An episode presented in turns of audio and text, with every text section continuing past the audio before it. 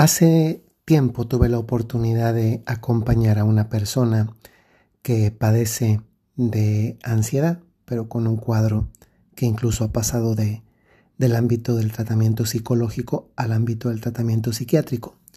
Como ustedes sabrán, una cosa son las terapias conductuales, para lo cual sobre todo ayudan los psicólogos, y otra es cuando ya interviene la medicina, que, que es cuando la competencia es de los psiquiatras. Esta persona padece de ansiedad. Yo, que no he experimentado la ansiedad como, como una enfermedad duradera en el tiempo, eh, ha sido para mí algo nuevo escucharlo de alguien que, que lo ha vivido cercanamente. Cómo la ansiedad paraliza a la persona, le, le dificulta vivir porque, porque los, los problemas quedan engrandecidos, todo se cierra y se vuelven muy vulnerables, susceptibles y, y tantas veces también se les llena de miedo la vida y no pueden ir adelante. Esta persona, además de eso, tenía uno de los últimos episodios que tuvo es que por alguna situación de vida que había experimentado cuando era más, más pequeño o pequeña, porque ustedes no van a saber y para que no se identifique, no voy a ponerle nombre y tampoco si es hombre o mujer a, a esta experiencia de vida que he podido acompañar.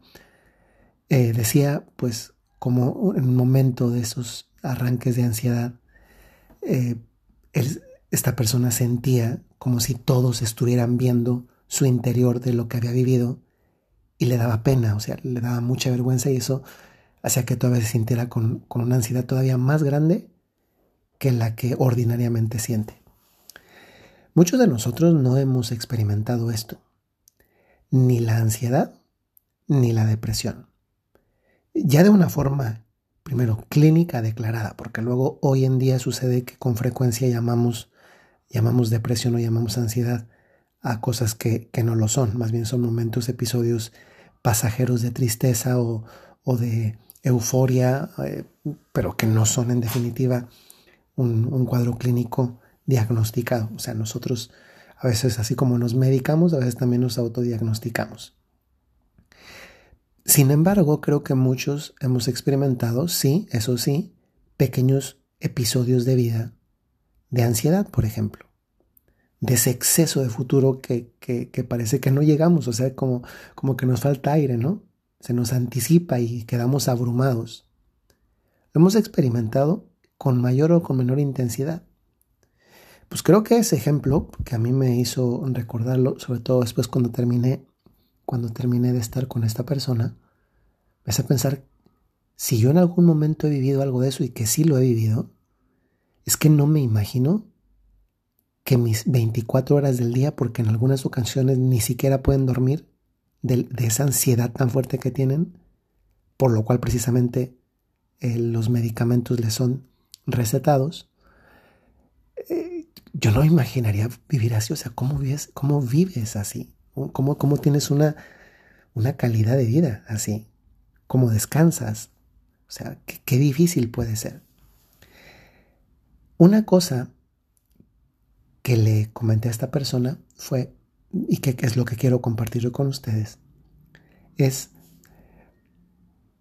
a ver si lo logro tematizar, porque cuando lo, lo comenté, hasta yo dije, ay, ¿por qué no me hubiera grabado? Salió muy bonito porque yo mismo, a mí, a mí mismo me ayudó lo que le dije a, la, a esa persona.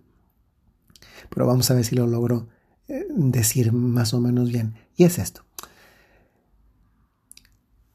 No está... No está,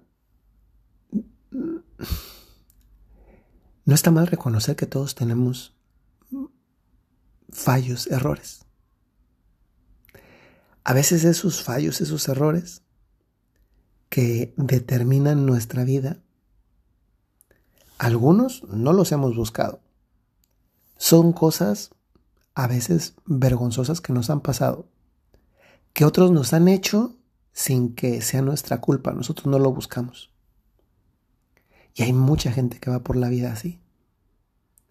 En otros casos, son personas que no conocían la consecuencia, se pusieron en el camino y también les, les marcó la vida. Y en otros, Otro, otra casuística, la tercera, es de personas que, pues bueno, sabían que eso les podía pasar y ándale, pues se fueron por ahí, les pasó y pues les quedó esa marca en la vida. Hoy estamos muy acostumbrados a ver eh, vidas perfectas en las redes sociales.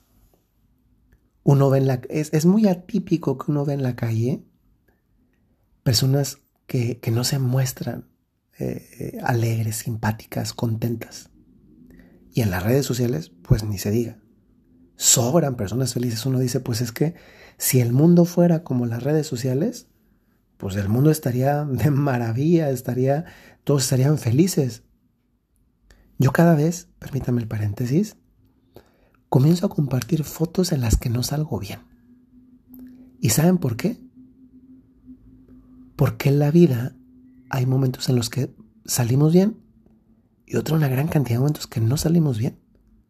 Si todos nosotros nos tomáramos fotos de cuando nos despertamos en la mañana, con el almohadazo y el cabello aplastado, con el salivazo y todavía... Perdón, perdón, perdón por lo que voy a decir, pero ustedes me entienden. Además, en este, en este podcast que somos como una familia, nos entendemos. El salivazo del, de que en la noche estuviste babeando. No, no nos levantamos perfumados, vestidos inmaculadamente, no. Y sin embargo, eso también es parte de nuestra vida. Cierro el paréntesis. Yo estoy subiendo fotos, fotos de ese tipo que no son perfectas y también sin filtro, porque también la vida está hecho de eso. Y la vida real no es Instagram. La vida real no es TikTok. No es gente bailando, disfrutando, paseando en viajes, comiendo en restaurantes, en cruceros, etcétera. Esa no es la vida real. Es que no es la vida real ni siquiera para quienes hacen eso. Porque eso es una partecita del conjunto de los trescientos sesenta y cinco días del año que ellos ocuparon en una semana, en, en tres días, en cinco días, en su ciudad de descanso, de vacación, después de un montón de años de ahorro, que eso no sale ahí. Pues bueno, yo comentaba eh, en ese encuentro con esta persona que deberíamos normalizar y ver con, con toda naturalidad que hay un montón de personas que traen sus propias heridas de vida. Yo sé que no es popular decir que traemos heridas, pero todos tenemos heridas. Digo, como que no es el lugar para decirlo, pero si ustedes me dicen, padre, ¿a poco también usted trae heridas?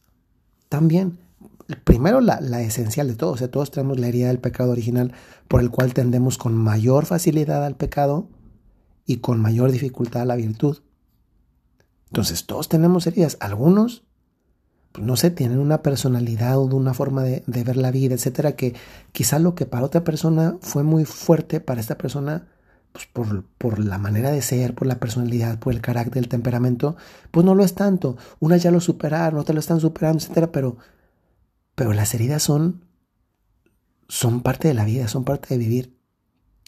Cuando las heridas nos las hacen o nos las pudieron haber hecho de pequeños, pues del tipo que sea, ¿eh? Porque hay un montón de heridas.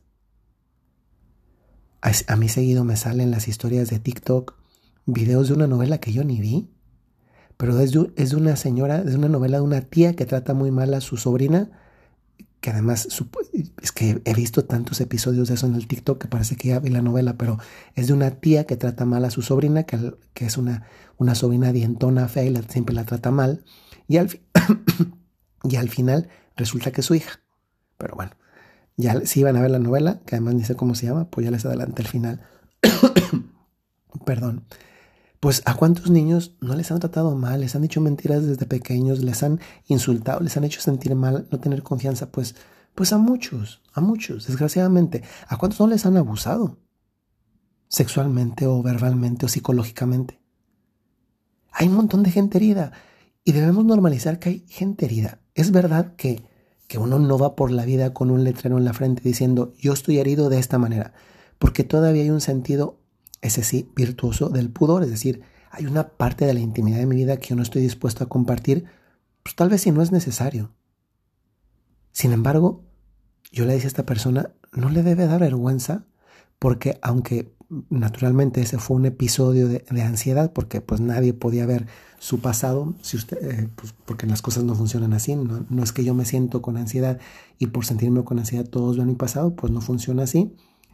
Eh, pero es que incluso si los demás pudieran ver mi pasado nada más con verme, ¿qué? ¿Qué? Cuando otros muchos en la vida están igual o peor que yo. Y le comentaba algo que yo aconsejé. Yo di, si algo le agradezco a Dios y me siento orgulloso es que los seis años que estuve de ministerio directo con las personas, si a algo dediqué tiempo fue a dirección espiritual y a la confesión. Y yo no recuerdo a alguien que no hubiera tenido un episodio triste en la vida, difícil en la vida. Entonces, no somos excepción, ¿eh? El quien ha tenido un momento difícil del pasado y que todavía lo está tratando de integrar, no es una excepción en la vida. Muchas personas así. Estamos llamados no, no a fingir que eso no pasó, a, a vivir como si no hubiera pasado. No, enfrento la cosa, acepto que pasó, pero la supero y la integro en mi vida. Es parte de mi vida, pero no es toda mi vida. Diciéndole esto a esta persona, y es la parte a la que yo quería llegar el día de hoy, eh... le hacía notar cómo cuando uno tiene un problema de depresión, que este no era el caso, sino, o, o de ansiedad, que este sí era el caso, pues bueno, hay que acudir a la persona competente. Si todavía todo está solamente eh, eh, en el ámbito de que lo puede tratar un psicólogo por medio de, de terapia conductual, por ejemplo, pues bueno, el psicólogo. Pero si entra la necesidad de medicamento, porque es que yo no puedo dormir, pero es que yo no puedo comer, es que entonces, muchas veces hay que medicar, entonces... pues hay que acudir con el profesional y hay que normalizar que el psicólogo y el psiquiatra son parte de los profesionales que atienden la vida del ser humano para darle una mejor calidad de vida, porque Dios quiere que, te, que vivamos bien. No podemos vivir una vida espiritual sana si no tenemos una vida eh, eh, para de todos los días en otra dimensión que no es la espiritual, también sana. Entonces, creo que cada vez está menos asociado a psicólogos, psiquiatras, decir, está loco, porque primero no es así. Y sin embargo, también le comentaba a esta persona que, que muchas veces el demonio, sabiendo lo que nos pasa, que tengo esta depresión o que tengo esta ansiedad, el demonio sabe que me pasa, sabe que eso es del ámbito de la salud, es decir, del ámbito de un profesional médico, psicólogo, psiquiatra. Sabiendo eso, en lugar de decir, ay, lo voy a dejar en paz para que ya no se la pase mal, no, insiste todavía más. Pone el dedo sobre la llaga que ya está abierta. Y entonces nos hace sufrir y nos hace sentir como, como si no valiéramos, como si fuéramos basura, como si Dios a nosotros no nos quisiera. Y entonces, fíjense, lo que podría ser que era lo único que nos quedaba sano y que nos podía ayudar a estabilizar nuestra vida, que era nuestra vida espiritual, el demonio la ataca, ataca porque incluso nos puede llegar a, a dar vergüenza y sentir que somos indignos de Dios. Y no, no, te lo digo. Si alguna vez tú has sentido esto, ¿soy indigno de Dios? Esa es una mentira. Porque entonces esto llega al punto de, que yo, de lo que yo quiero hablar hoy. Y es, el demonio engrandece mentiras. Mentiras que quizá nos empezamos a creer nosotros mismos y el demonio las engrandeció. Porque sabía que ya con la salud del cuerpo, pues no era necesario meterse porque ya eso andaba tambaleando, ¿no? Precisamente por eso es necesario un psicólogo o un psiquiatra. Entonces va a atacar la salud espiritual, para que nos sintamos indignos de Dios, y aquel que se siente indigno de Dios termina alejándose de Dios. Pero esa es una mentira. Hoy quiero que sepas, si tú necesitas escuchar esto, nadie es indigno de Dios. O lo digo de esta manera, tú no eres indigno o indigna de Dios. Porque Dios te creó a ti. Y si eres además un bautizador, eres su hijo, eres su hija. No te creas las mentiras del demonio, porque el demonio te las dice para hundirte y alejarte de Dios. Cuando Dios te habla, puede ser que a veces nos cuesta que Dios nos diga la verdad, porque Dios es muy honesto, pero lo es por amor. Pero Pero también es verdad que una de esas verdades es que te ama y que no te quiere sufrir.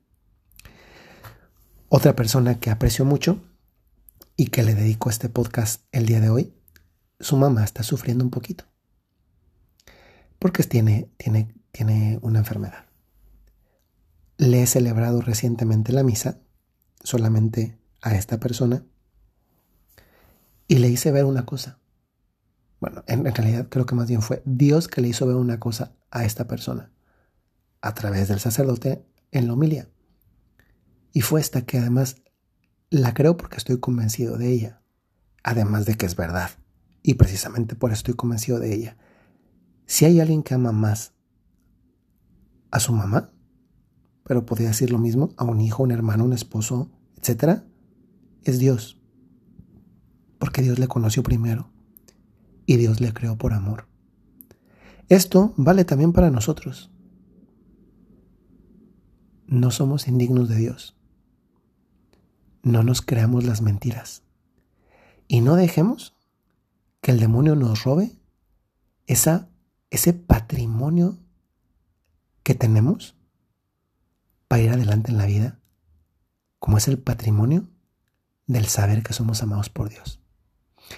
Soy el Padre Jorge Enrique Mujica de los Padres Legionarios de Cristo y desde la ciudad de Roma les mando un saludo muy cordial y les recuerdo, como lo hago muy frecuentemente, si tienes un talento o tienes una misión, lo dije mal, si tienes un talento o tienes una cualidad, tienes una misión. Hasta luego.